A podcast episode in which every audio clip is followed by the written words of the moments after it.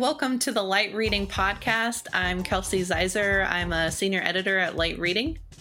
And I'm Gina Nienaber with Ciena. I am the director of portfolio marketing for the routing and switching portfolio. Awesome. Well, thanks for joining me, Gina. It's great to be here today, Kelsey. I'm really uh, excited to have a conversation with you. Yeah, same here. Um, before we dive into the topic, maybe tell us a little bit about yourself and your role at Ciena. Yeah, so um, I'm responsible for bringing the, the uh, routing and switching portfolio to market with my team uh, of excellent uh, portfolio advisors. And, um, you know, we, um, we are uh, in, in exciting times right now. And, um, you know, we have um, a plethora of new uh, purpose built platforms that support adaptive networking and adaptive IP. Um, you know, with uh, with you know next generation optimized routing capabilities. So, uh, in a nutshell, I'm responsible for bringing uh, that portfolio to the market to our customers. Great. Yeah. Well, again, glad to have you here and um, looking forward to talking to you about IP and optical convergence. So, I recently listened in on a, a kind of lunch and learn that you had about that topic. So, tell us a little bit about what is IP and optical convergence? Well, I think um, we have to look at uh, IP optical convergence as one of many ways for our customers um, to address specific challenges that they're facing uh, with their pres- with their present mode of network operations. Um, it's just one tool in the toolkit, if you will. That's what I always like to say. Um, they they want to support new rev- revenue generating um, use cases, whether they be in uh, 5G, you know, mobile 5G, uh, virtualized enterprise applications, residential applications, and so they have real revenue opportunities. And um, IP optical convergence is a way for them to transform and um, and get to a place, a future mode of network operations that can help them uh, answer uh, some of these new rev- revenue generating opportunities. So, um, you know, w- what we have to remember is um, that all of our customers are in different places, and uh, we have to ask them about their architecture and and how they uh, need to transform. It will be unique to them, and so. IP optical convergence might mean different things to different people. Um, but uh, as you know, Kelsey, we, we surveyed uh, 220 uh, providers and we asked them to define IP optical convergence. Uh, and I think that's more of an interesting definition. Would you like to hear mm-hmm. that? Yeah, I'd love to. and yeah. hear if you feel like, um, you know, how well people defined it. I'm, I'm always curious uh, when, when we have, uh, you know, I've read sur- surveys about defining SASE, for example, and it, it's interesting to see um, how people's answers kind of run the gamut. So, yeah, I would love to hear what they they had to say yes. there. So, um, partnering with your research arm with Heavy Reading, we surveyed 220 service providers, and many of which are Ciena's customers. So we had already spoken to them about this topic, but we figured we would let you speak to them and see uh, what they had to say about the subject. And 61% of them came back and said they define IP optical convergence as the streamlining of um, operations across IP and optical functions. And uh, to me, what that means, of course, that involves multi layer intelligent software control and automation. And, um, you know, for such a long time, um, we've been hearing just one side of this IP optical convergence story that per- perhaps at its most basic level, um, it's it's just all about streamlining and the simplification of the networking layers um, from layer zero to layer three. And of course, not only is there software options uh, to do that, but there's also hardware options. And, and from a hardware perspective, there there have, has uh, been continued innovation in, uh, in digital uh, signal processing or DSPs, which you know now there's the miniaturization of electro optics that are enabling you know an integration of coherent technologies into routing platforms through what we call you know coherent um, compact coherent pluggables and so Um, but what we realized from the survey and from speaking to our customers constantly, uh, there's no one size fits all approach for IP optical convergence. And economics, uh, based on their network reality, will drive deployment scenarios. And it'll depend on each customer what, what deployment scenario mm-hmm. they go with. So I think it's interesting. You know, you, you, expect maybe one answer and you get another. Um, mm-hmm. So there's many answers to the question, I suppose. Yeah. So a lot of people can uh, ace the quiz. yeah, yeah. That's a long way to say uh, it depends, right? um, well, you, you talked earlier about you know revenue benefits, and then also about um, streamlining uh, operations. Are there other um, you know important benefits uh, to service providers on that journey of IP and optical convergence? Sure, sure. I mean, basically, our customers are asking us to help them build what we call like world class adaptive networks to serve new opportunities at the edge of their network. You know, applications are getting closer and closer and closer to the user. Latency has never been so important. Uh, round trip time to the cloud to access virtualized applications today is like so important. And, um, you know, when our customers look at their networks, they have to ask themselves, uh, is my network next generation? Can do I have an adaptive uh, adaptive network? At Ciena, we call the route, routed network an adaptive IP network. And based on the answer to that question, um, and I think based on the reality of the situation we're in in the market, um, they got a, a definite signal, uh, real proof to how adaptive their network is with uh, the COVID um, pandemic. You know, so uh, you could just look at traffic patterns what they were uh, in late 2021 uh, or uh, late 2020 uh, into 2021.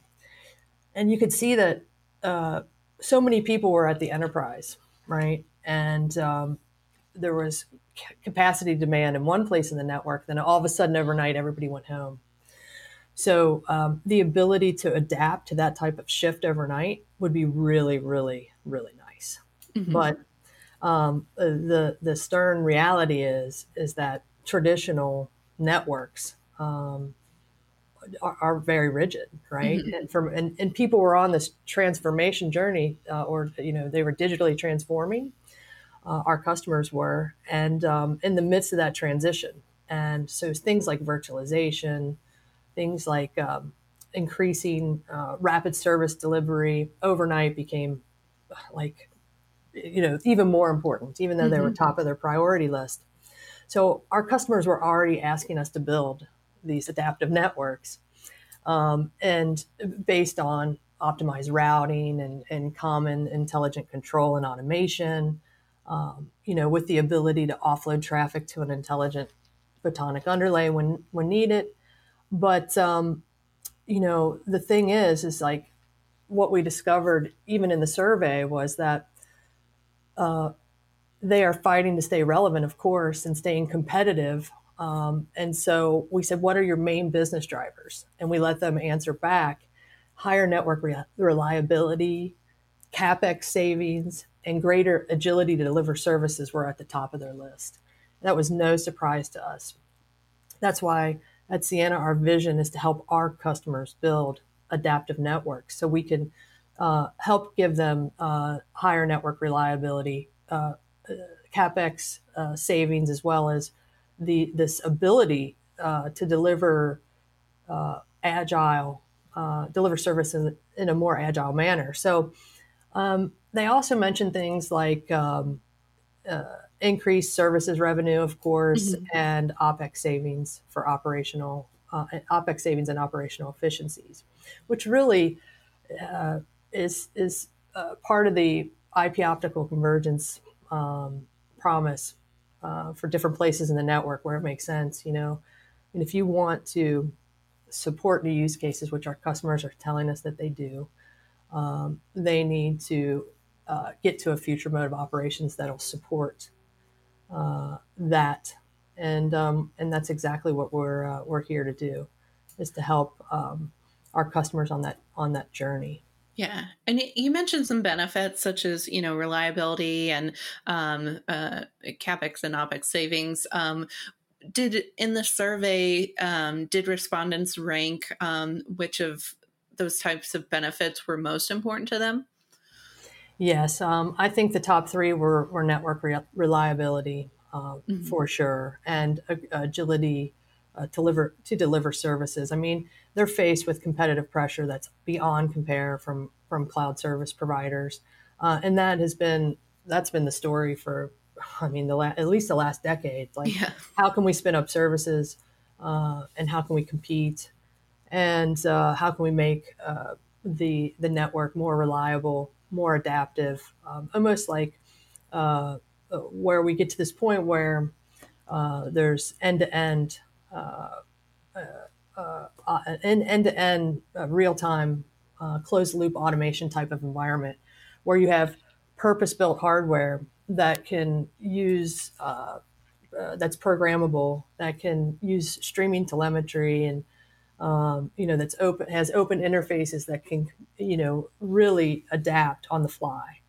And um, this is the type of uh, type of network that you know that's fully instrumented that that um, we're trying to help our customers build really founded on analytics and intelligence. So so the network can like uh, sense what's going on through programmable interfaces uh, on purpose built hardware with uh, you know amazing software that um, that can uh, basically do software control and uh, and uh, intelligent automation. So mm-hmm.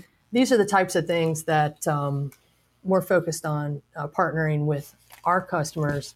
And uh, it's at the top of their priority list. Yeah. higher network reliability greater agility. That's exactly exactly what um, what Ciena is doing with the, with our customers. Mm-hmm. are you also working with customers on um, I guess, sort of predictive analytics or, or, sensing things that could potentially be problems in the network um, before they arise and, and assisting your customers in addressing that? Yeah, I mean that that's the that's the promise of building uh, uh, a next generation adaptive network. Um, you know, common infrastructure. This this when you have multiple um, multiple networks to serve multiple markets, you have uncommon infrastructure that is hard to um, uh, mine information and data from, and then it, you, you, know getting to this closed loop automation uh, situation is almost impossible. So there's some there's some uh, next generation networking requirements and and common infrastructure, universally aggregating services to reduce latency. Uh, um, you know things like um, uh, routing where we reduce the number of protocols uh, in, in the network, the disaggregated principles like putting the right software and hardware in the network where you need it, uh, multi-layer convergence like IP optical convergence, all these things, uh, virtualization principles, even uh, open API so you can get information from the programmable infrastructure um, is so important to doing what you are talking about.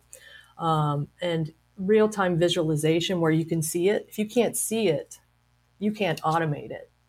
And so all of these things are, you know, um, really, if you lift up the hood of the um, adaptive network mm-hmm. and adaptive IP specifically on um, Ciena's routing platforms, uh, this is uh, this is all with that end game in mind you know, uh, automation, analytics, real time uh, predictability with uh, with our our software control, which is MCP. Um, and so it's like the combination of all these things that really bring an adaptive network to life.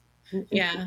I thought that the point you made about if you if you can't see it, you can't automate it. Um, having that network visibility um, seems pretty critical as well. Mm-hmm, mm-hmm, definitely, there's um, there's no way to uh, to build these uh, adaptive networks with without uh, without that type of visibility mm-hmm. from layer zero to layer three, right? IP being layer three, uh, all the way from optical uh, layer zero to, to, layer three. So, yeah. um, I think if you would talk to um, some of the Ciena uh, fellows uh, that look at network control and planning, how do we operationalize these new environments? They would be talking to you about how do we tackle congestion uh, with mm-hmm. Uh, converged IP optical automated capacity engineering. Like, how do we take what we know about uh, the optics and what we know about the IP network, and, and how do we take that and really um, capitalize uh, on that information so we can do automated congestion control or capacity engineering. You know, there's a fiber cut, and since you have visibility of the IP layer and the optical layer, now you can make different decisions than you've ever made before about your network. Um, and think about it if, if that was the type of network that was built and all of the users ran home uh, because of the pandemic and you could just switch capacity in your network from one place to the other, how awesome that would have been for our customers.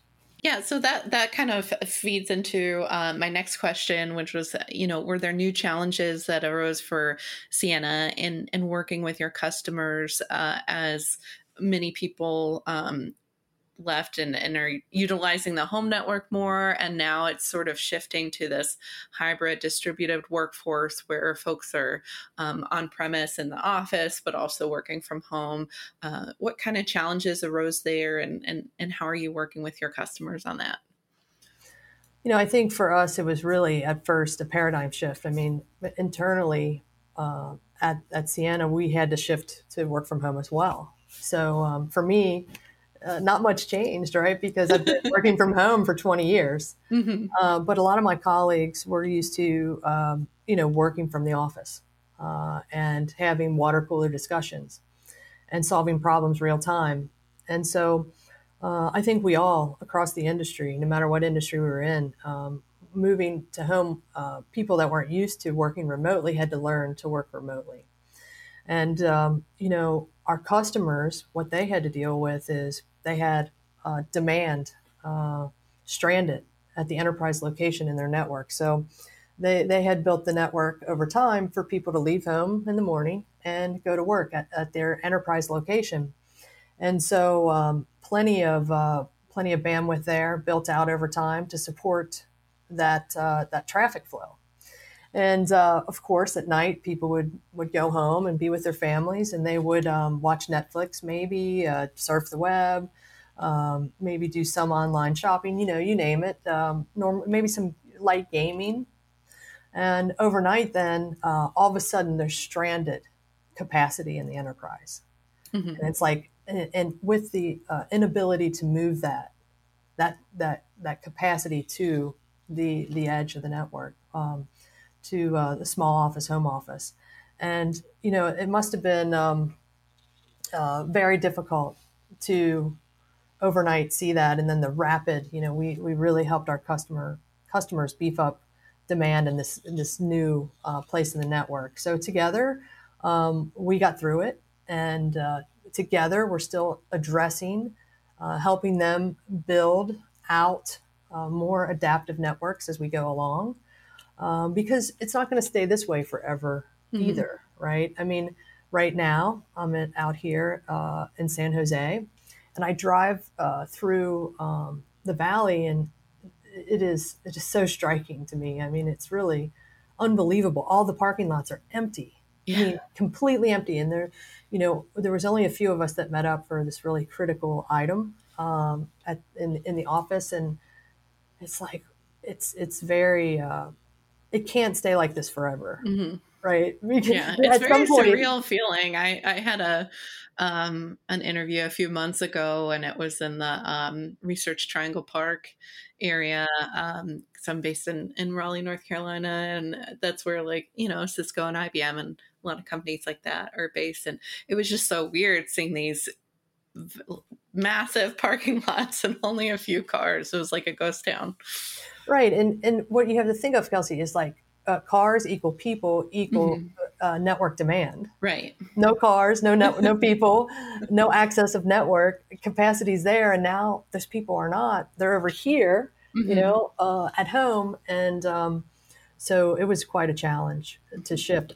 I had already had a very uh, large interconnect, internet connection at home because I've been working from home for quite some time. But even I noticed that um, things slowed down for a mm-hmm. minute until uh, capacity was shifted. And so, really, what we're talking about with adaptive networking is to be able to automatically shift mm-hmm. um, resources uh, based on, you know, the ability to sense and act, and um, through software control and automation. And and um, I think the the IP optical convergence story is really um, and the implementation over time as our customers start adopting is really about intelligent control and automation from layer zero to layer three and, and, and a tool to realize that vision of an adaptive network. Mm-hmm. And um, it's so much larger than just the, the hardware technology itself. It's, it's, it's way, way bigger than that. And, and for each of our customers, it's going to be different. Um,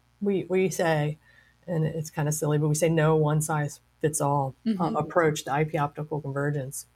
That when we help our customers um, converge, uh, we're helping them converge their network reality because everybody's reality is different and they all want to capitalize on these new use cases. So mm-hmm. we're just going to partner with them uh, to help uh, determine, help them determine what the best economic decision is based on their mm-hmm.